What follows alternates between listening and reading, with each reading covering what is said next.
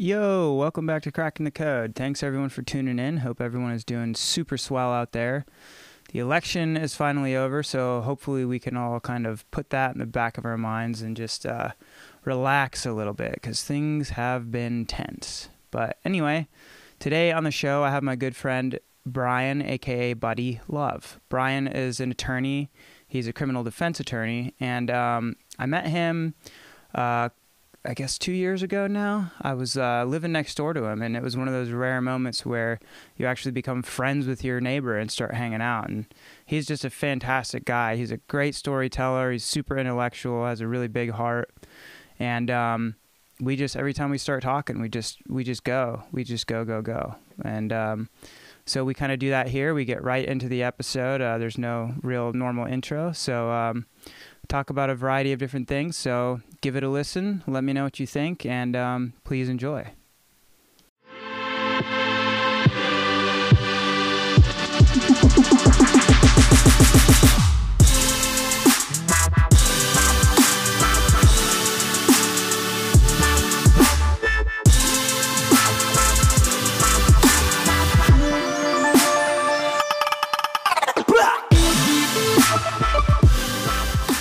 The idea of turning these mics on or whatever, uh, you probably get very different personalities.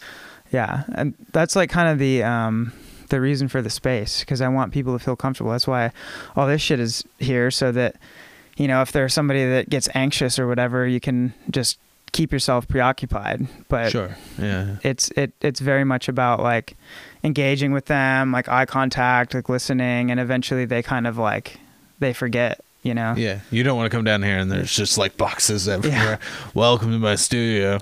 it's weird because it's you know the intention for it was that you know if because I, I feel like i used to be a lot more social obviously covid has impacted that but like you know i mean you remember when we were living next door to you Sure, we would yeah, just yeah. always have people over and sit in that room and just have deep conversations and i was like i should be recording these but so that was the idea behind it but i most of the time now it's people that you know i i schedule it with them and they come Yeah. over and it's you know it's like that so That's adulting though. I mean, things like that. So the word social is probably pretty dynamic in the sense that what it means at one point in your life means something totally different, you know? yeah when we were little kids, being social is running around screaming. hmm That's pretty deep back then. yeah I mean, now if I did that now, I mean, that probably would be pretty fun, but Yeah. people probably think I'm crazy as shit. except the people that you're doing it with. That's true. That's true. And depends. Well, depends, Yeah. you know. And if I did it at a playground, I don't think the police would like that. To No.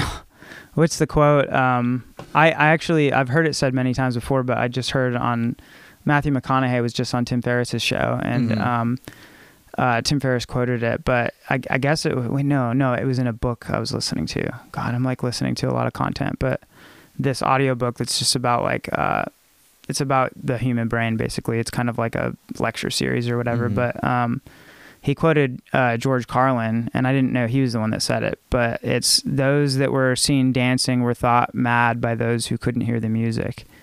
And it's just for anyone that's an outsider looking into a certain situation, if you don't understand it, you're going to think it's crazy. Sure. I mean, and even, and see, you could have the reverse problem too, though. Like, if you really think about it, um, someone could be legitimately screaming for help, and you're like, oh, that's, you know, trying to understand. That's just what they are. When in Mhm. truth, like, one thing I'll say that I've seen a lot more since this whole pandemic thing is, um, just because the homeless shelters are shutting down or they have limited oh, numbers yeah. Fuck, I didn't even think about that. or the jails are letting people out and most of Mhm. them have mental health con- uh, conditions so if you like pay attention there's more people just desperate kind of um homelessness Mhm. you know where not like where they're asking for a dollar but they're screaming at a trash can or something Right. you know just mentally ill Mhm. and that and that that's the that's the big problem is is like that's kind of what our legal system does at least in this state some states are better than others they're like oh they have a mental problem we'll either just put them in solitary confinement where they're in a dim lit room by themselves great for their mental health Oh God. or we'll just release them Yeah. You Neither know? one is is getting them the help they need. No, and there's, you know, the thing is, is like you'll hear, um, kind of naysayers be like, well, you know, we're never going to cure the issue. It's like, well, no, of course not. But you can, you know, do something about it. Right.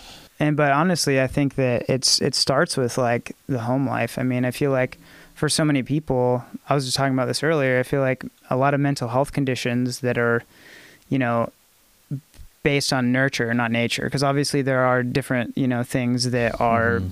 you know, biological, you know, you're born with, but a lot of the behavioral problems and, and mental health issues are, are created from their environment, you know, and it's just, if you think about it, like most of those homes that, that, that happens to people in, like there's probably a certain amount of things that are in common. And one of those is probably like the financial state of the family, like, like how econ- economically stable are they? And then that causes a lot of issues. And then you get into things like the drug war and, you know, a lot of people don't want to acknowledge that like systemic racism is completely attached to that, you know, and if you're, if you're do, like, um, I guess it was like Nixon that he had, like, I don't know if this is like, it was somebody in his cabinet after he retired, like he came out on record basically saying that, you know, the drug war was started so that they could silence a whole bunch of voices on the left. And like he, like, pretty close quote him saying we knew that if we could associate crack cocaine with the blacks and marijuana with the hippies and like make it illegal then they could silence like all of those people Oh yeah, look at J. Edgar Hoover.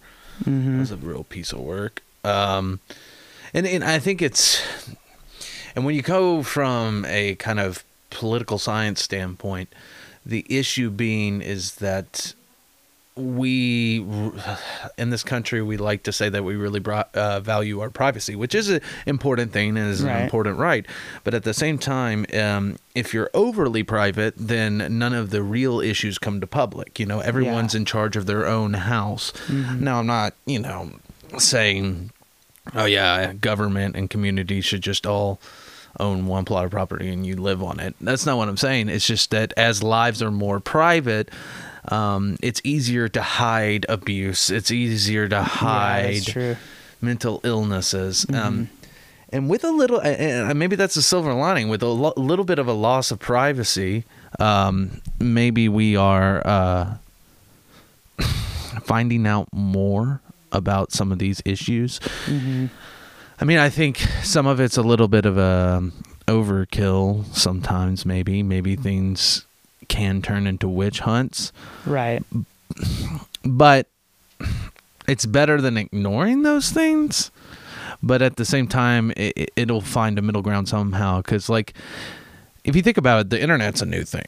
Yeah. And it's it's like one of the biggest things that's happened maybe ever you know? Mhm. um and people say this hasn't happened before but really it kind of has. If you if you think of the industrial revolution when it first came around it was you know we could pay a wage and the fact everyone can go there'll be more jobs to work in the factory but at first well we had a civil war and also because of slavery but mostly be, a lot of because of uh, labor Yeah. you know um, and industrialization caused nations to fall apart and there was just gunk and they were talking about how london was just so polluted that you c- couldn't even breathe or anything Yeah. like that it's pretty terrible Mhm. but industrialization was pretty awesome because we came up with things like eventually airplanes the automobile yeah mass producing the food it just took a couple generations and some struggles and some really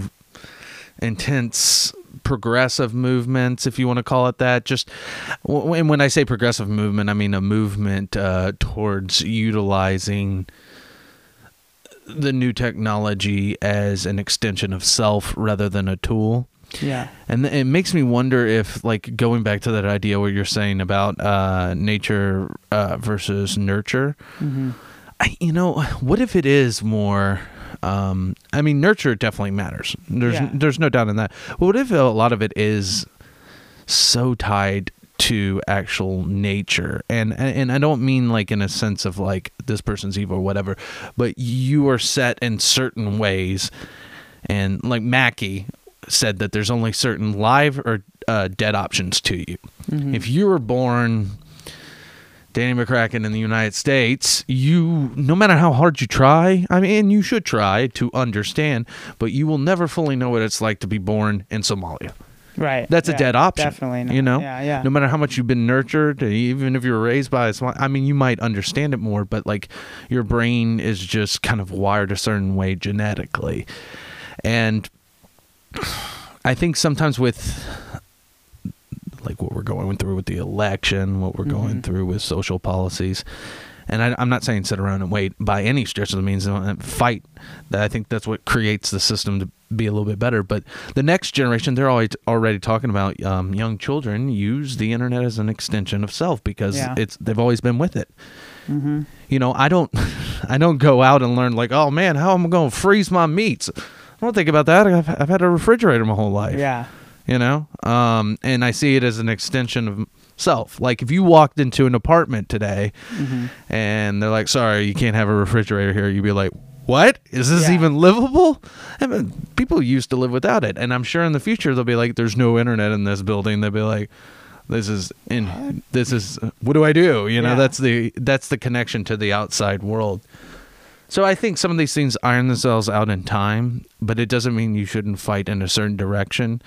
And you know you're kind of winning the fight when things look really dark. You know, Yeah. it's kind of like um I know I'm rambling a bit, but it's kind of like a, a video. We were talking about video games earlier. Yeah. It's like a video game, right?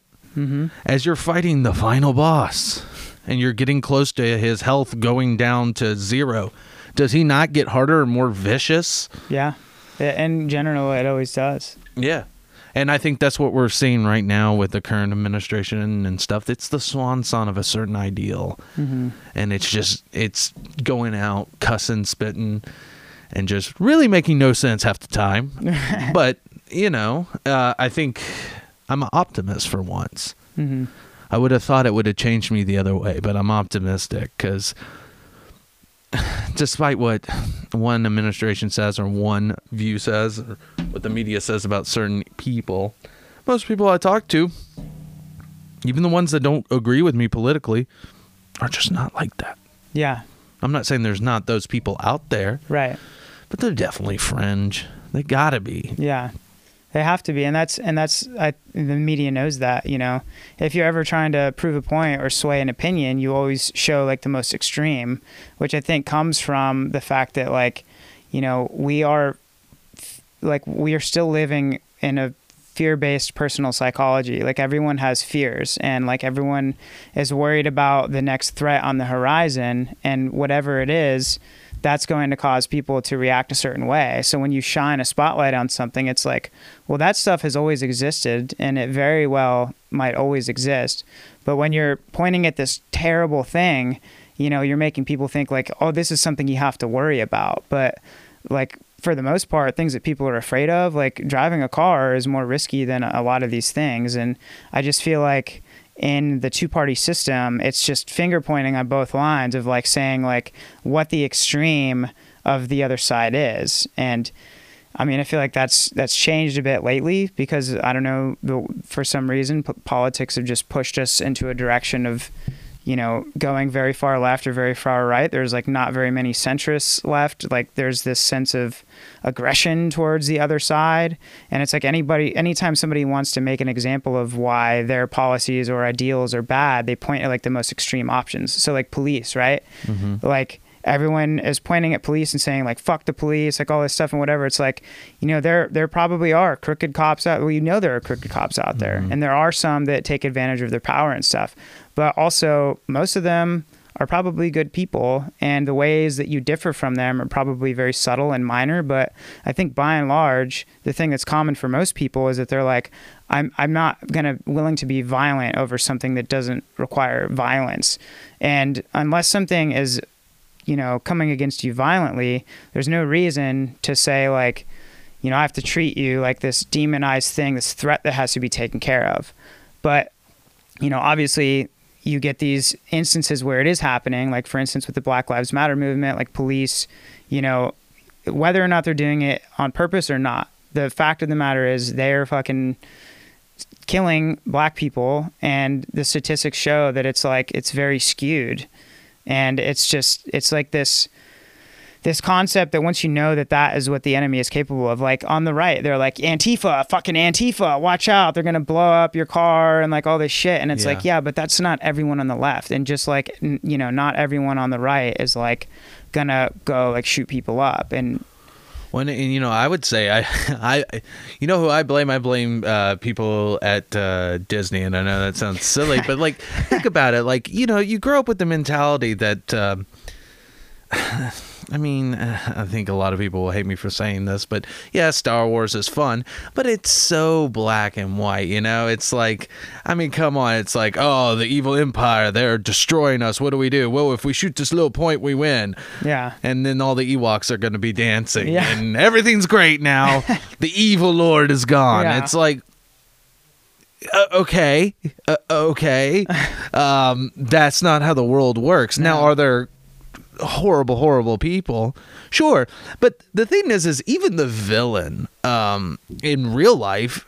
Has a they think they're the good guy. Yeah. They have a justification for what they're doing. There's very few people very few people that are like oh i just enjoy doing this you Yeah. know and i think that the conspiracy theory world has been like yeah yeah but they're all in politics okay like i have a story that's a i love the guy to death he is got a heart of gold looks like a mini joe rogan um and he is a huge conspiracy theorist I, I met this friend yeah, you know who I'm talking Yeah. about. And I remember, I remember we were at the bar, and this is before he got sober, and um, he was just this when we first started hanging out. This just shows you how resolute and how much people want a good and a bad, and they want to stick to it no matter if they are given different facts. yeah And he's in there. He's like, well, you know, it's just all of it is just kind of satanic. And he goes, it's all because of some. And you know, then he goes into like D waves and all that kind of stuff. Mm. And he goes, and it's the secrets, and the people that know it are the politician and all the lawyers. And I sit there and I go, hey, you know, I'm a lawyer. And he stops. and he's been talking to me the whole time. He goes, do you know any secrets? I'm like, no, I don't know any secrets. like, I like, you know, it's like, man, just. I, I get it because the problem is is if there isn't if the cloud is the enemy, not mm. the dragon, you know, right right then it's so much more complicated and so much more taxing and disappointing because the enemy could be the enemy could be your dad. right You love your dad. You know, I know I've dealt with uh, racism in my own family, and I know some of them are racist, yeah but they're my family, and I, it's like I can't stop. Well, I can stop associating with them, but I don't want to because I love them, and I can't convince them otherwise. Right. So uh, the myriad of different connections and feelings and connections within all these kind of relationships is complex, and the problem. I don't know. I guess that's why religion says the problem will never be solved, and most religions will say that. Um, but you got to try, you know, because it doesn't really. It doesn't really help to sit on your hands, but it also doesn't really help to just make it black and white. right And I think we live in a world where it can't. The internet has shown us that it's never been black and white, and we have to. And, and by that I mean, uh, you know, monochrome. You know, just like evil and good. And um, I lost my train of thought on that one.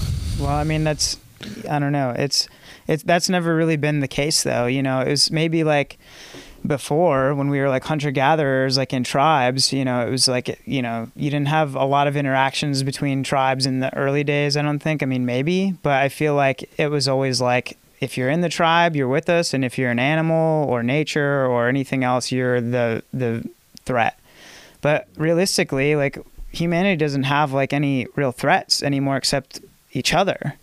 And you know that makes it much more of a gray thing because now you're looking within the tribe and you're like okay like what what different categories can you break this person down into? Like what are your political beliefs? What are your moral beliefs? What like country do you come from? Like all of these things. And it's like just because they're view or perspective might be different from yours doesn't mean that it's like black. Like maybe it's gray because it's like maybe you do this weird thing, but it's like, what is their intention behind it? Like, what do they believe that that means, or or what you know? So it it it's it's just so much more gray and gradient than people have always acknowledged it to be. And I think that, you know, if you look at our storytelling, like books, movies, like all of these things, fables, it's like, you know, there, there's, it's always usually pretty cut and dry, like who the villain is and who the good guy is. But, you know, I think it's really cool that modern storytelling is now starting to acknowledge those like gray areas and Mhm. with shows like Lost and like, um, you know, Game of Thrones, you get into these nuanced details where you're like, okay, like, uh, you know, they display this person as a bad person, but then that person changes.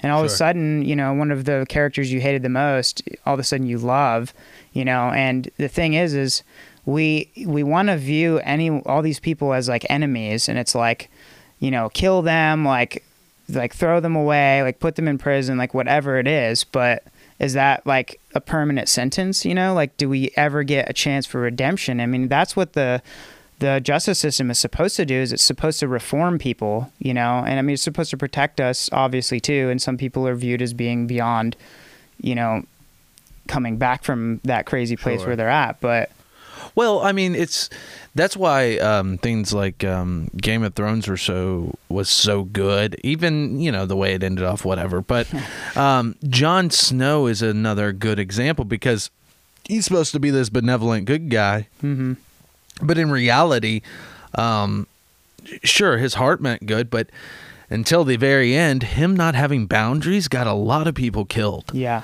You uh, so that is an interesting thing. It's like yes, you have to be in the gray area. You have to be willing to be open to certain ideas, but you can't just be so open like Jon Snow because then you'll invite if you don't have boundaries, you're going to invite harm into your life and to those around you. So it's it is kind of that's you know I think that's why people tend to especially nowadays gravitate towards the ideas of uh, mysticism and balance that are implicit in um, Gnostic Christianity and Buddhism yeah, because that's what it is is balance. Mhm. It's not Yeah. like morality isn't this like one size fit all yeah, not at all. but that's okay though because if it was i don't know it'd be pretty boring wouldn't it, It i would mean it, and, and not just that it's just i don't know be- because but then some people would say like oh yeah murder's wrong it's like well i mean unless you're being attacked Right. or unless i guess you're fighting a war against an empire that's creating genocide of jewish people yeah, like yeah. and I, those are obvious examples, but Mhm. then there's more gray areas like, oh, to feed your family, or, you know, like, yeah. and it's, and what I see, at least in the legal world, is I see, and some people might not like this. I think some of my conservative friends will dislike uh, this a lot. Um, too much division of labor. And what I mean by that is too many people stuck in their own little departments dealing with individual specialized issues, but none of them are talking to each other, you know? Uh, yeah. I mean, I won't even use a legal example. Um, I'll use a psychiatrist versus a psychologist example. I go to my therapist, I talk to my therapist, I tell them how I'm feeling. This feels bad, blah, blah, blah. And they think, well, maybe you should go to a psychiatrist. Psychiatrist gives me medication. Do you think they talk at all to each other? No. No. like, they, they have no idea. Like, and, and it wouldn't take much No. just some kind of little communication. It's like, oh, oh maybe don't give him that Abilify because that will send him spiraling even more, you know, Mhm. um, or or something like that. And and then there's a stigma too, you know, like when I have some of my clients and I have to ask them about their mental health, a lot of them break down. They go, "I'm not crazy. I'm not crazy." It's like, I'm not. I mean, like, I have to clarify that's not what I'm saying Right. Yeah. but there's a stigma to it um and it's just like nobody's talking to anybody else we're all just in our own little cubicle doing our job Mhm. while greg is an accountant in, in accounting and uh Tom is in marketing. We don't ever talk to them. You know, I mean, that's a business example, but let's talk on a political level. Mm-hmm. You know, I'm de- I'm defending people, and uh, there's only so much I can do. Yeah. And I guess I could lobby my uh, congressman or whatever, but I mean, there should be more of a, dine- a, a direct correlation between the two. Yeah. I mean, don't get me wrong, you got to delegate duties, but I think when you isolate duties, that's that's a bad thing. Right. I think giving people like space to move around and like try different things out. I mean, because you, I mean, you can optimize, you know, your whatever it is, your organization, your political system, your company, like by letting people like explore and learn, like, and they get a better understanding of how what they do affects other departments or whatever, and vice versa. And then maybe they, you know, look at another department, become interested in it, and all of a sudden they're like, you know, I'm going to move into this department. And they get in there and it's like, wow, they're so much better at this job than they were at the other one. And unless you give people the opportunity to explore that and communicate, you're never going to get that. But also, I think that, you know, monotony and repetition kill people. So unless you're like, you know, of a certain mindset that's like, I want to be a specialist, I want I want to be, you know, disconnected and focused on my work all day long. And then when I'm done with work, I'm done with work. But like, you know, there there should be a lot more space for other people to explore and you know uh, be allowed to be social and interact with each other. And it's just interesting that we're in this time when we're quote unquote most connected, the internet and everything, but we're honestly becoming more disconnected. And it's it's just you know when you get into these situations of like places like work and school, you wind up in these scenarios with people that you, you wouldn't seek out. Like you don't you don't choose who works with you or who your classmates are. But because you have to be around them, you get to know them and you can get a sense of their character. And some of them, it's like, look, you know, that person is someone I want to set a boundary and keep them away from me. Or maybe you see someone who's on the borderline and you're like, I want to influence this person. I want to talk to them and give them perspective, but I want to learn their perspective. And, you know, with, without those containers of randomness, you know, we would just try to select like everything in our life. Like I'm going to choose what to be around and the chaos of life is not present to kind of give you the shuffle that gives you perspective like from out of nowhere because most people are like, "All right, I have these beliefs and I'm not going to expose myself to beliefs that are counter to this, you know, if it's my choice. But sometimes you get exposed to those things and those random environments and you get a perspective you never would have chosen to see. Yeah, and I, I, think it's a lot like in those movies where you would see the guy defusing the bomb and he doesn't know which wire to cut or whatever. I think that um, you know a lot of people say the internet causes disconnection, and the truth is, is I think it can, but I, I think for the most part, there's we're finite beings, and there's only so many wires we have yeah. And there it's that's delegated by our relative time on earth as far as we know. Yeah. So you can only like, you know, I like we were talking about earlier, I could spend my time being on Twitter talking to these people and it might be a meaningful conversation. Or you could go down the street and talk to your neighbor. It could be a great conversation. Or your neighbor could be a raging racist and yeah. try to kill you. You know, like yeah, it, yeah.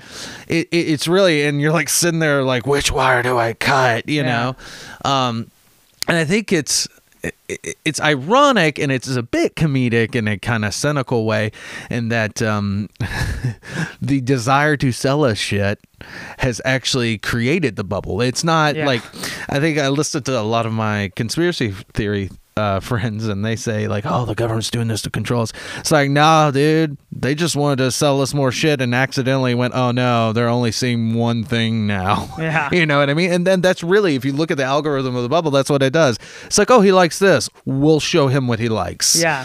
You know, and it's just so they could sell me something. Yeah. And it's and that's why I think that these things they look inherently evil, but it's kind of like um, I'm trying to think of a good example. It's like not having safety valves or whatever on those uh, food processing machines, and someone oh, would yeah. get stuck in it and they'd be like, "Hey, there's a finger in my food." Yeah, that's Tim's arm, you know. But then they put safety precautions in it, and it's no longer that dangerous of a tool. Yeah, and um, you know, it, it could be such a beautiful thing. You know, like some of our friends, uh, so many people are like, "Oh, why would we ever want to vote through the mail, you know? Yeah. And I'm like, yeah, that is stupid. Let's just vote online. Yeah. yeah, you know, like yeah, that's stupid. Well, why? What? Just skip that stupid step. You know, the, like, like, what are we gonna use? The Pony Express? Let's just use this magic machine. They're like, well, it's not secure. I'm like, oh yeah, and that little like box where then you have someone like, oh yeah, this is definitely. Yeah. I mean, like that's any more secure? And the the truth is, they know that. They know that. You know that the Golden Shield program over in China can block Google from an entire population out there, and I'm sure they have some cracks in the way, but Right. but they could implement that for a voting scheme. Mm-hmm. The reason they don't do that is because it's un a lot like COVID. It's it's unknown. Right. But this is more of a political unknown that is actively hurting us because it could create good things. I don't think it the likelihood of it creating chaos is very low. Whereas like the likelihood of a disease we don't know how it works and wow, that's weird that it did that is way I mean it, the negative is going to be higher if it's a huge outbreak. But Yeah. if we have everyone have a say in the economy, Wouldn't that be huge? I mean, that would be great. But but you know, one side's like, uh, you know, and I think it's more so the rural counties will be like, well, that would be the tyranny of the populous areas and whatnot. And I mean, I get it, but in really uh, in reality, I don't think rural areas want that much different than what cities want. No. Of course, they want education. Of course, they want health care. Mm-hmm. The differences might be they're like, hey, I want to have more guns. It's like, okay. I mean, like, Right. and others, uh, you know, like uh, England's, you know, they don't have many guns in that country at all. But like, if you're on the farm, I mean, you got to have it to shoot jackals and stuff like Mm-hmm. yeah, that. yeah. I get it, you know. There's other ways to solve it rather than just like, okay, 50-50, the the rural era, areas and the cities get equal kind of say. And it didn't even pan out that way because the electoral system Yeah. we're still divided upon lines that were drawn a couple hundred years ago. Yeah, it's weird. And that's the problem because we know the the issue is like when you talk to people, we know how to fix a lot of these things. Mhm. It's just nobody's nobody wants to take a step. No one wants to do it. You know, I, if there ever was a time for a philosopher king type person to come in, it would be now. But but we hadn't had one, or maybe we maybe it'll be split up over time over a few people. But That would be ideal. I mean, you know, there's there's just a lot of pressure when it's one person, you know. And Oh, yeah. if you can get like a small grouping of people, it's like it's the difference between like having a sports team that's like got this star player versus like having a team of like, you know, several that are like Yeah, pretty yeah. good and good they just work well together, you know.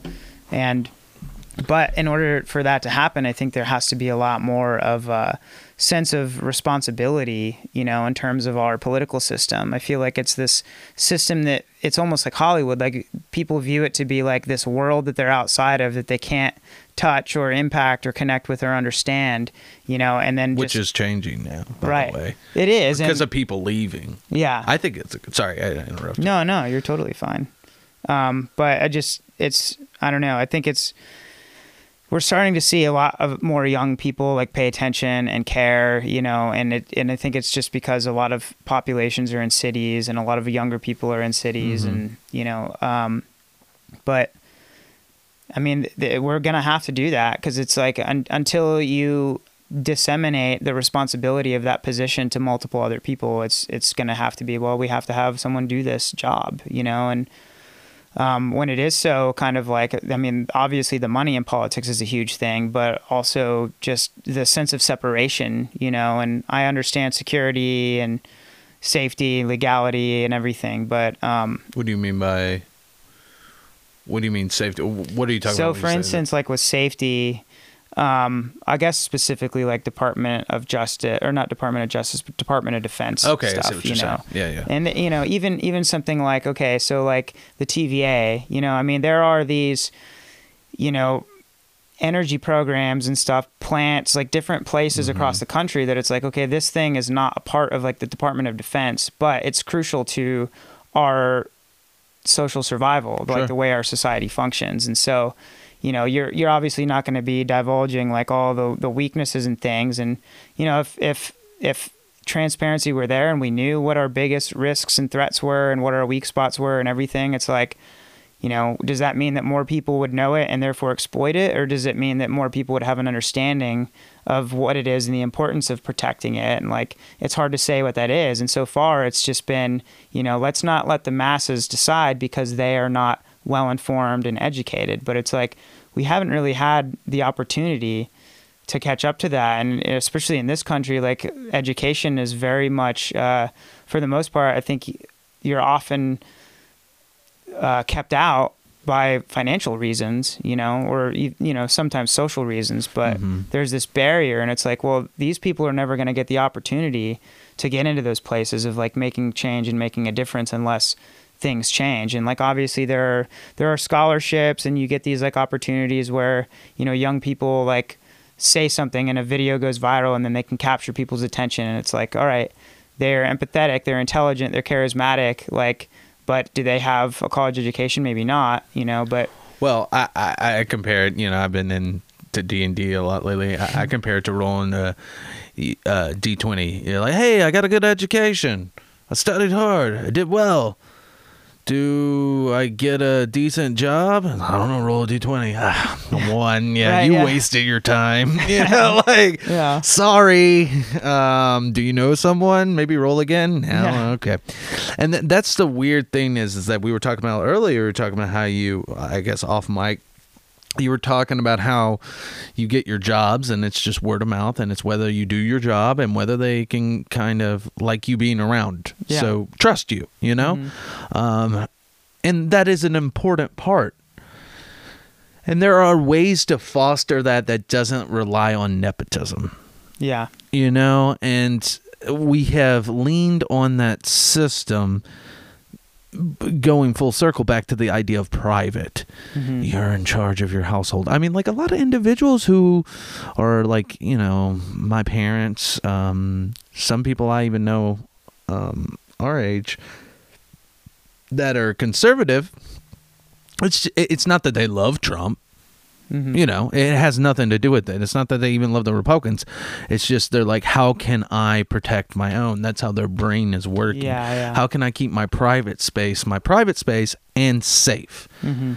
Um, I'm, you know, and I don't want to say it's short sighted. I think it is personally sometimes because of my views, but I also see where they're coming from because. I mean, you get a lot. It's it's interesting because you can get. Um, there is a whole community that comes from underprivileged neighborhoods, Mhm. and then if they rise through the ranks and they become rich themselves, a lot of them will become conservative. Yeah.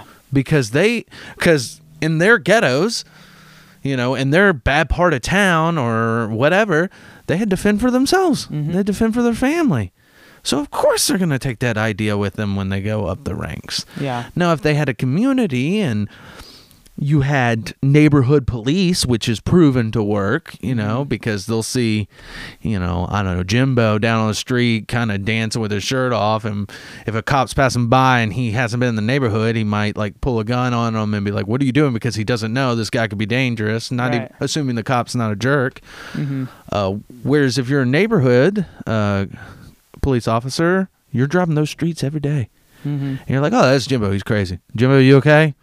I'm just dancing. You know, and like, Yeah. and the issue's just, it works. They're like, Yeah. and they know you too. Right. Yeah. Yeah. And that, and that's the interest. Like, we have, you were talking about those disconnections. And I think the truth is, is we've made connections to other people. Like, I can talk to my buddy, buddies in Ireland whenever I want now. Right. You know, Yeah. Cassie's got a job. My wife, she's got a job where she does this um, dye program. She's top tier on that, and she talks to a bunch of people from New Zealand and Yeah. Australia all day, which is awesome. Yeah. But the problem is, is you don't have a community kind of ingrained Mm-hmm. in the personal sense. It it, it hasn't, well, not personal sense, physical personal Right. sense. Yeah.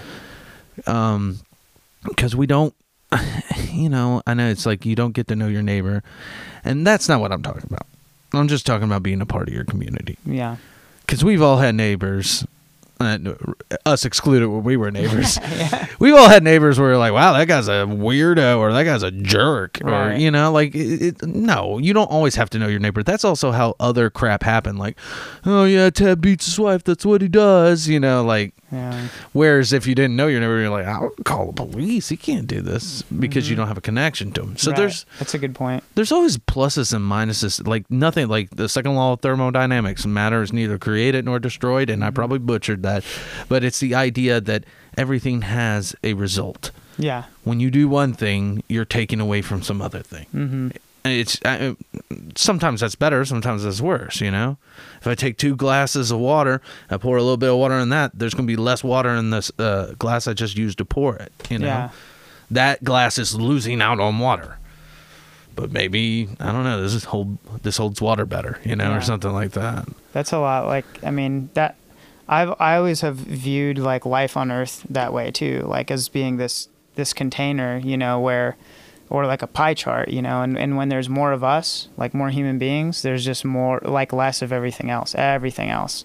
I just watched uh, David Attenborough has this new documentary on Netflix. It's called uh, I think it's called a, a Life on Our Planet, and it's it's kind of like the movie is described as his witness statement to like everything he's seen about the natural world and the earth, like from decades, you know, over 50 years of like doing documentaries and traveling the world, and um, and he talks about like how much less like like trees there are, like the rainforests are being cut down like crazy, and um, you know how there's much less diversity in the wilderness. Like we're losing species, both of like flora and fauna. And you know, at the end of it, he he goes into like talking about the um, like percentage of mammals on Earth, and we make up like a ridiculous number. It's like something like sixty percent, and then the remainder is except for four percent is all domesticated animals for our food and you know like i think he said something about birds too saying that like something like 60% of birds are all domesticated and most of those are chickens and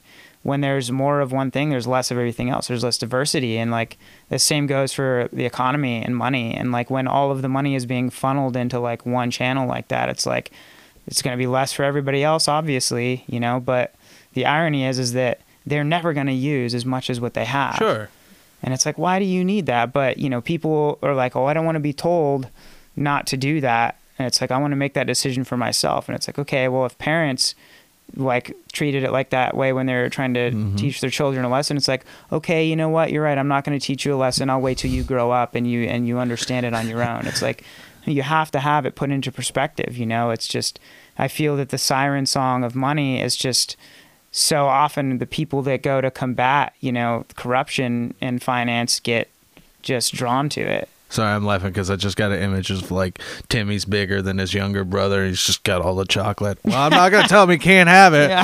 and he's like really fat, and he's like, I'm not gonna eat this chocolate. It's like that chocolate's moldy, and he can't have it. Yeah. you know, he definitely can't have it. But I mean, it just doesn't make sense, and I get that. Uh, that's why. Um, I mean, it, it it's an inequity. Mm-hmm. We're not talking about taking equity out. We're talking about making it more equitable to work inside this world. You Yeah. know what I mean? Like, like how much money do the Waltons have? Dude. And how many times did they pass it through the family? That doesn't make them inherently evil. Right. I get it. I mean, you just keep eating and eating and, eating, and that's just what you learn. It's a mm-hmm. game. Yeah. You know, I don't. I, I, it sounds terrible, but I assume it's similar. It's like let's use a video game analogy.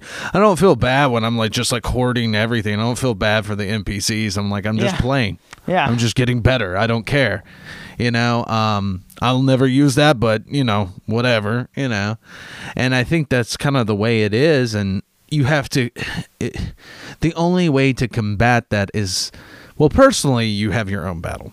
That's your own deal, and that's probably where privacy comes in. Mm-hmm. But you also have a community to sustain that allows you to do these things. Mhm. And I know they say, well, you know that that community is there for the poor people. No.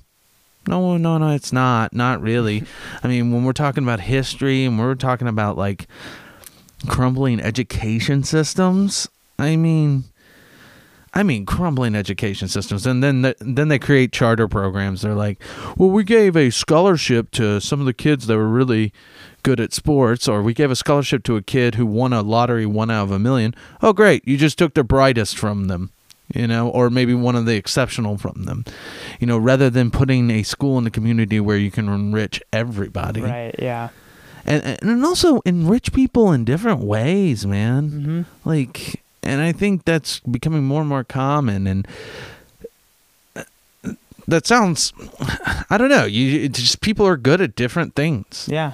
and then outside of that you're not your job your job is a part of your life Right. and your job could be what you love i mean it's rare my wife has found that but i mean it it doesn't have to define who you are Yeah. as a person Yeah. you know what i mean There's uh, this line from Across the Universe that I quote all the time. I, I love it. But in that movie, uh, you know, it's like Jude, the one character, he's like the, the British kid who's gone to America, you know, and uh, is like hanging out with his new American buddy uh, during Thanksgiving. And um, he's sitting there at the table and they're like arguing about, you know, what the younger guy is going to do, Max. And he's like, his dad is like, you know, you're dropping out of like law school. Like, what are you going to do? Blah, blah, blah. And he's basically like, you know, he's like what you do does not define who you are. Right. and then he's like no what who you are defines what you do. And then they ask jude and he's like he's like well surely it's not what you do but it's how you do it. And that has Mhm. always stood out to me because it's like it's like intention. And you know that's a that's a huge thing. And i think that that gets lost with a lot of people like why are you doing what you're doing? Like whether it's your job or your hobbies or whatever it is. And i feel like people so often they either don't think about that or their intention is something that is just like not really benefiting anyone except themselves you know Well, and, and, not just that. I mean, like you were talking about, like sometimes you got to pick up your room. You Yeah, know? yeah. Sometimes you got to do a job you don't like for a little bit. totally Sometimes you just got to do it. Not everything's pleasure. yeah And I, and I mean, that's hard for me to, you know, realize. And, but then you got to be careful because then you don't want to be in a situation where you really aren't working on yourself. And, and you know, it goes back to the idea of balance, doesn't it? mm-hmm yeah I mean, finding that balance, and it's like, well, people are like, what does that mean? Well, I don't know. It depends on you, you know. Right, like, um, I, I can tell you what about as a kid, as I can tell you what it's not. I was like, you know what? I should drink healthy. I could drink this g- glass of regular milk, and then I'll drink chocolate milk. They'll cancel each other out. That's not balance, you know. That's not how balance works right yeah you know balance is something that um causes you have to like reflect on it and um taking uh I was thinking about that. It's just lessons I learned or try to glean from my hobbies, like with like for example, D and D example again. um, you have people have a set amount of skills with points in them and all that, and each task has a set of skills you have to have, and you get to add the points to that dice mm-hmm and someone will be like, "Hey, I want to jump over this ravine Yeah. in the game, whatever." Much like a child that's like, "Hey, I'm going to try to balance on this beam," yeah and their dexterity is like, which would help them do that. It's like a negative three, so whatever they roll, they're going to take three off of it, and if they get a low enough number. It's not going to work. They're going to hurt. They're going to fall. They're going to hurt themselves. Like a child, uh, he just learned how to walk. I highly doubt he can balance on that beam. So like as a like from like a parenting standpoint or from a DM standpoint, you're like, oh yeah, okay. If you want, you'll learn once you try to do that and you fail, yeah you'll learn. and then they roll the dice. The child goes for it. Just Mhm. learned how to walk. And you'd be damned if they didn't roll a natural twenty. right yeah And the kid's just like balancing. He's like, I got like in real life, and you're like, wow, my son just learned how to walk, and now he's balancing. Yeah. And he made it to the other side. He didn't learn a damn thing. Right. Not to do that. That's dangerous. And it's because you don't get to choose always what you're successful and not successful at. They Yeah. say you need to examine your failures, but you also need to examine your successes to Mhm. see, like, just introspection in general on your successes and your failures right you can learn. I, I don't like I don't like that um idea that you only learn from your successes or you only learn from your failures. Right. No, you learn from just looking at all of it. Yeah, absolutely. And and sometimes you learn from just looking at it and being like, I don't know.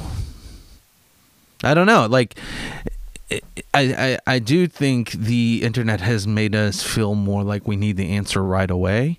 Definitely. Yeah. But we don't, man. I mean, we really don't. Sometimes it's like, and that that creates anxiety in us because oh man, I should have the answer.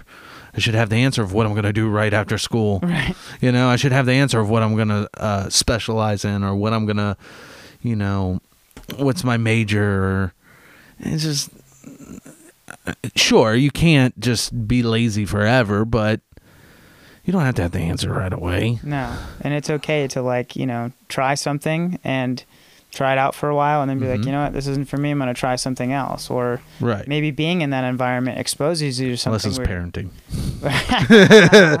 I tried it out. I'm sorry, kids. Wait, I'm sorry I interrupted. oh no, you're not, that's the point of this. But yeah, I don't know. I I just think that um yeah, I lost my train of thought. No, I'm sorry. No, it's totally fine. I was just checking to see if my wife was still alive. Um, yeah, no. See, that's the thing. That's the whole idea. Like with Taoism, it's the whole idea of the yin and yang.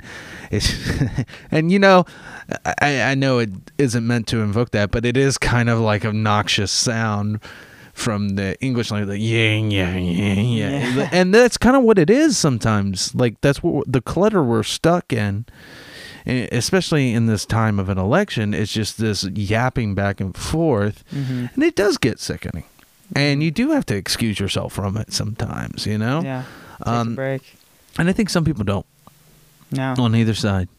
I think either side. See, I said it. Either side, but that's a bunch of bullcrap. Yeah. You know, it's. you know what it's kind of like. It's kind of like. Uh, have you ever been? Um. Have you ever been to Zion or the Grand Canyon? Yeah. I just went to both of those oh, like Those are beautiful. last month. It was so amazing. Well, you know, they had the canyons, Yeah. and what we're doing politically is like there's cliffside A, and then on the other side there's cliffside B. Yeah. You don't take into account the beautiful valley in the middle. you know, yeah, you're like, yeah, no, it's A or B. it's like just not looking the whole time you're down in the valley, and that's kind of like where we're at. Is like we're watching Luke Skywalker and Darth Vader fight. Yeah. And then if Luke Skywalker wins, everything's fine. It's like, no, he'll become Darth Vader or he won't. Yeah. Or, Right. Yeah. you know, we'll be right back where we're at because Yeah. people don't think that way. And uh, I'm rambling on that, but like, you know, that's why parliamentary systems are great. Mhm. It's not because like it's a more sophisticated, more loving system. No, not at all. It just creates a multitude of parties of ideas Mhm. where they're all if they if they get enough votes to get seats, then they all have to come together as a compromise. Yeah. And so it creates collusion between them. Yeah, they have the to ideas. communicate and understand each other, and you know that. And but so through that, it's because the, also those people from those different ideologies and groupings are like forced to just like be around each other and spend time together. Like they're going into that valley, the space in between. And I think that so many people stay within their comfort zones, like whatever it is, like whether it be their social circles or like their geographical area, whatever it is, they don't go to that valley in between and go mm-hmm. explore the unknown. And so they view it as this this, this outside force or, or space and it's it's different, it's evil, it's scary, it's risky, but it's it's not as it's not all that stuff all the time. And even then mm-hmm. most of the time it's a very just a small percentage of it is any of those things. And most of it is just new. It's unexplored regions of the map and you just have to go mm-hmm. explore it and discover it. And then you get to see like oh, okay like this looks nothing like the pictures. It's more beautiful than i thought. And you're not going to feel that unless you actually go there and be there. it, yeah.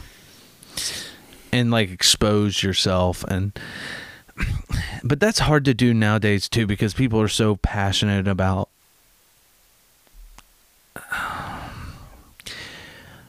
and, and it's because to take that Star Wars analogy even further, it's like if you just mention the word Darth Vader, they're like, "Whoa, evil, pure evil," you know. Yeah. Yeah, so whatever, you know. But um, or if you just mention Luke Skywalker, it's like oh, rebel, you know. Like it, it just, it's because these terms are so packed Yeah. So, as just kind of like a self help thing that I have tried to do that I think really does help, if you talk about politics, hmm don't mention those trigger uh, like I, and trigger words. I know you should be able to say whatever you want, but those words mean so much in the moment, especially when you don't know someone. So just start talking about politics or, or policy. You know, they say don't ever bring up politics or religion. I think that's dumb. I think you those are the things we should be bringing up to Yeah. really figure things out. Good point. And I think that if you're just careful with your words, hmm and I- and when I say careful with your words, I don't mean like censor yourself Right. just don't use the like I, so like if i came into a conversation and i'm like i'm a borderline communist Right. i've just shut off half the people in Yeah, the room yeah, or yeah, if someone yeah. came in and is like trump's best thing to happen to America. i mean you shut off half the people Yeah. but if you sit there and you're like i really like uh I like the idea of collective organizing and the government being divided into different sectors based upon, you know, um, technicalities, you know, Yeah. whether it be this industry or this industry, then someone would be like, okay, may, not always, but it's more likely the possibility that they'll want to talk to you about Yeah. that. Or like on the other side, someone's like, I believe that the free market is the best system because it creates the most sense of diversity. And when you tax them, you're making the free market uh, stunt its own growth. And sure, there will be some horrible things, but the system in itself is just as dynamic as life, and the ecosystem will protect itself. yeah. That's way better than going. I'm a I'm a Trump supporter. You know, Yeah, like yeah. you could sit there and be like, okay. I see where you're coming from. I don't have to hate you. Yeah. You know what I mean? That's a really good perspective to have, you know, and I think it is more important for people to talk about like the policies and issues Mhm. that they're there for. So I guess okay, so we could use a sports analogy again, right? So like someone is there to watch a team, they're not wearing a jersey or whatever, and you know, you're like, you know, what what team are you for or whatever? It's like, oh, I'm I'm into that player. Like that player right there, you know, my team is this other team, but I came to watch this player.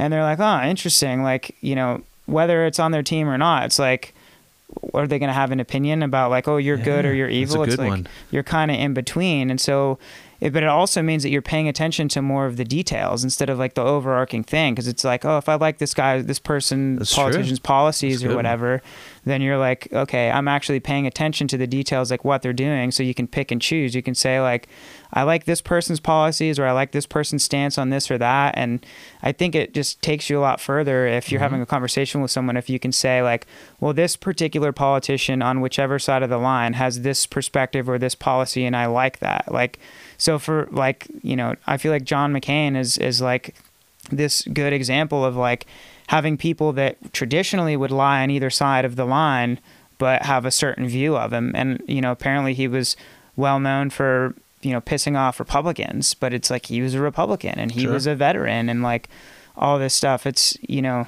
when you're paying attention to those more subtle details there's less of this like just flying the flag of the team of you know whoever Right. side you happen to be on because you're like I don't know what I believe, so I might as well. they'll be aggressive. And then you know, at the same time, take uh, going back to the Jon Snow example, there are times where people, no matter what, are just going to be saying things that you find appalling, and just you got to be like, no, I'm not doing this. I'm not having this conversation. And I think that is also there's a lesson to take from that as well, because as much as we all don't like it, I, I, I do think that's one of the better fundamental rights is that we all have the right to free speech because it could cut you either way. Yeah. So if you try to censor someone hmm um, in their speech, you're trying to impose an action upon them saying they cannot do this. Yeah. But in reality, I mean, that is sort of infringing, unless they're committing a crime, of course. That's Right. different. Mhm. But that's infringing upon their rights of freedom of speech, and you wouldn't want that done to you Right. if the tables have been reversed and you're saying something that you think is awe inspiring. So, what you do have control over is yourself. Yeah. And if you want to walk away from that situation, you can. Now, protests are different. You're not talking to a singular person, you're talking to an ideal. Right. In that regard, you have to kind of that's a tricky situation. But, you know, at the same th- th- there's plenty of like we had the the protest down here for um, the the Black Lives Matter, and it was all high school students. It was not violent. Yeah. I'll tell you, I had a client that I represented that did some of the writing. Guess what? He was an asshole before. yeah, yeah. yeah, when he when he just like violated his probation because he was writing, I was like, yeah, no shit, that guy's Yeah. a jerk. Yeah. Yeah, like I don't think he was out there to help anyone, Right, but yeah. but cause chaos, you know, and and that's what we have to learn, and it it becomes that again, you know. It's like, you know, I don't know. It's like all storm Star Wars example. All stormtroopers are the same, you know. They don't have any thought. You Yeah, don't think yeah. there's some stormtroopers that's like, I don't really like how if we screw up, Darth Vader just comes down and kills one of us. Yeah. Do you think that's a bad idea? well, what are we gonna do? Join the rebels? I can't do that. I got a family, man. You know, like, but no, they're all just shoot them. It's fine. You know, like it's just there's a lot of gray areas, but but then again, you know, we're going. It just keeps coming back to one area. It, it's balance. You got to have boundaries, Mhm. but you also got to be understanding too. Yeah. And I think people are becoming more and more understanding. I think right now it's a little. People are on edge about They're everything. because there's just a lot going on right Yeah. now, And there's a lot. So. like all the things. All right. Yeah, it's all the thing. But you know, I, the truth is, you know, you see all the stuff on 2020 worst year ever. Yeah. I mean, it wasn't. I. It was different. It was weird, and some people probably had worse years than others. But yeah. it's okay in some ways too. Yeah, I've had some good, you know, ex- I've had some great experiences and memories this Mhm. year, like good good growth. I mean, there's going to be change no matter what. Sure. So it's like, you know, you, you figure out what to do with it. Like some changes you get to decide, but frequently in life just chance or nature or the universe is going to make some decisions for you. And then it's like, all right, like how do I react to that? Do I say, "No, I wasn't ready for that," or you didn't tell me you were going to do that, or Sure. you just say like, "Okay, you know what? Like time for something different, time for something new," you know? Yeah. And, and it gets weird when it, you know you're in a weird point in a country's history when conspiracy theories become abundant. And don't get me wrong, I think some uh thing like you know the Bay of Tonkin, the uh Martin Luther King assassination. I mean, there's some things in our history that's like, well, what, what, what, you know, and maybe even the Kennedys. That's a he did one, but you know, like there, sure, there's certain things that need to be asked and questioned, but uh, you know, the government's full of pedophile rings that's drinking children's blood, and you're spreading Right. that. I mean, dude, that's just there's too many malleable. But like I said, that's going back to the like they're the Darth Vader. Yeah, you know yeah. they're pure evil. There's nothing else. And you know what? If there is someone who is doing that, they're horrible. They should be locked up. You Right. know. Um, one thing that I get from some of my family members that are they cherry pick like with the whole protest and in some places riots and all that stuff. They'll send me a picture of like some lady as a kid's taking communion and she's part of the Black Lives Matter and she comes up and just jacks the kid in the face and it's like, You support this? No. no, I don't think anyone supports that. Right. That's not cool at all. No. You know, I mean, just like you shouldn't support if a police officer, or someone's got their hands up and he's like tasing them constantly. Right. you know, Yeah. it's just no. You have to think of it on an individual level. hmm The scary thing is, though, when you look at these protests now, I don't know if they have the same effect as they used used to.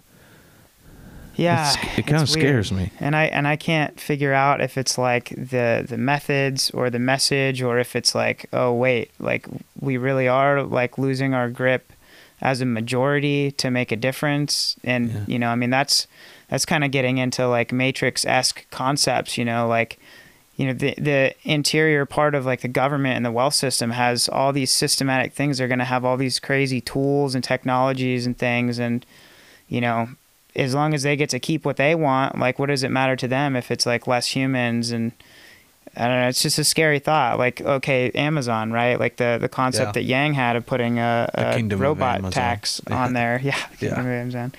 But you know, it's like they're eventually going to get to the point where like most of the company even though it's going to be huge and, and be everywhere is going to be computerized and roboticized and then it's like okay so like now what can we do against that you know i mean if we had a civil war right now the military i mean it doesn't matter how many Oh, people yeah. take up personal arms it's like okay bro they got tanks and drones and fucking nuclear missiles Well, I th- yes, I agree with you on that from the standpoint of I need my firearm for to protect my freedoms. But I mean, like Tiananmen Square. You know the full story behind that one. So there's the iconic picture with the guy holding the bags, and someone takes them. Who knows what happened to that guy? Um, but we're not really told kind of the rest of the story was the fact that China, um, China, uh, at first um, told the military down in the south in the region where this uh, issue was happening, this upright, well, whatever you want to call it, um, assertion of rights, I would say, but um, they told the military to start taking these people out and dispersing them, and if, even by violent means. And these people were part of the community. Jeez. These people were family members, and they said no. So they had to bring military from all the way up in northern China to come Wow. all the way down. So there is still that. yeah, I mean, there will always there's no be that part of Skynet yet. right There's Yeah, still right, yeah. people that are like, this is my street. I know mm. him. But then again, you have situations like uh, Nazi Germany yeah where people turn it, it- it's when people get desperate is when it gets you know confusing because like it's it's really creepy man like if you talk i don't know if you've ever talked to an old old german person that was a, actually around like a child during like the third reich i don't know if i have I've talked to one, and they're like, "Yes, Hitler was horrible. He was a horrible man, and the things he was doing were not good." Mm-hmm. But I remember that we had no food, and then when Hitler came into power, we had food. You know, it's like, oh, and the same thing with Putin. hmm You talk to some of the people that were around after Putin, uh, before Putin, they're like gains were, crime families were ruling the street, and it was chaos, and they were taking whatever they wanted, and no one had a secure job. You couldn't even get bread. right Then Putin came in, he kind of fixed it all. Yeah, I mean that's that's a situation where you know it's they're like, well, yeah, that part of it sucks, but you know this part of it is what is most important Yeah. to me right now, and I mean that's the thing is like politicians have a sneaky way of doing that. Oh, and- and- absolutely. and, you just it's a scary it's a scary notion, man. Well, that, sure, but and I know uh, closing up on time, uh, but that's why the story of George Washington is a real good one, and I think it's by Mhm. accident. I don't think it's altruism. I think he just hated being president, Mhm. but he could have become king of America, yeah, but he didn't want to do it. Mhm. After he started and got the country running with a bunch of the other forefathers, he's like, "Yeah, no, I'm done." yeah, And I think sometimes that is what we need to learn as we get older too. There's a time to bow out and let the next generation take hold. yeah. You either It's your turn, you I- know. I, I, I, would, I think I, I quoted this on uh, the last episode too, but that Dark Knight quote: "You either, you either die the hero or live long enough to become the villain." oh, absolutely. so, you know, definitely there, there's this sense of like, you know, we have to recognize that everything is impermanent, you know, Mhm. and there, there has to be, there's going to be that change, like whatever that constant is, whether it be like your position in life or society, like it's not always going to be the case. And are you going to choose the time and the terms of that change, or are you going to allow the chaos of existence to do it for you? And you know, you can choose to bow out with honor and integrity, or you can just get devoured by just randomness. Yeah. And and that's I mean, that's a sad thing, but and it's not always that, you know, I don't know. Only the good die young. You know the Billy Joel song. I mean, it's it, it's because that's how you remember them. Yeah, you know, you don't good point. remember them how they faded away. Mhm. But uh, there's something to being. There's something sexy about being a martyr. Yeah, You know, because you're like, I mean, I remember when I was a little kid, and you're. When I was a little kid, like you know, getting older, like twelve or whatever, you tell stories, and you're like, "Oh yeah, but I want to be the hero that sacrifices myself for everyone." It's like in reality, that's pretty whoa. But it's because being a martyr is at least you feel in your last moment that you made your mark. Mhm. But sometimes making your mark is different. It's Yeah. pacing. Mhm. It's not as sexy as like I I came in like let's use Star Wars. I came in like Han Solo at the last second and saved Luke. yeah. Sometimes it's like what was his name? Uh Admiral Ackbar or Yeah, whatever. Yeah. He's like I've been part of the resistance forever and I've got all this information. I think he's a real hero. Yeah. Yeah. Yeah, Luke came in and shot down the Death Star, but that guy just he found the plans. He got all you know what Yeah, I mean? Like and you know, he, it's just you got to know that things take time. Yeah. Absolutely. And we've got plenty of time. We're not going anywhere COVID. Even if Trump got reelected or Biden gets elected, the world's going to keep going It is. It just is. and we'll be all right. And we will. Well, that sounds like a great note to end on, man. So, all right, man. Thanks for having me, dude, buddy. thanks so much for for doing this. I'm Yeah. so sorry that things didn't work out with the last recording, but That's cool, man. things have worked out. I'm I'm glad that uh we were able to do this. So hopefully we can do it again. Absolutely. Right on. All right. All right. Well, thanks a lot, everybody. Thanks for tuning in, and we'll catch you next time.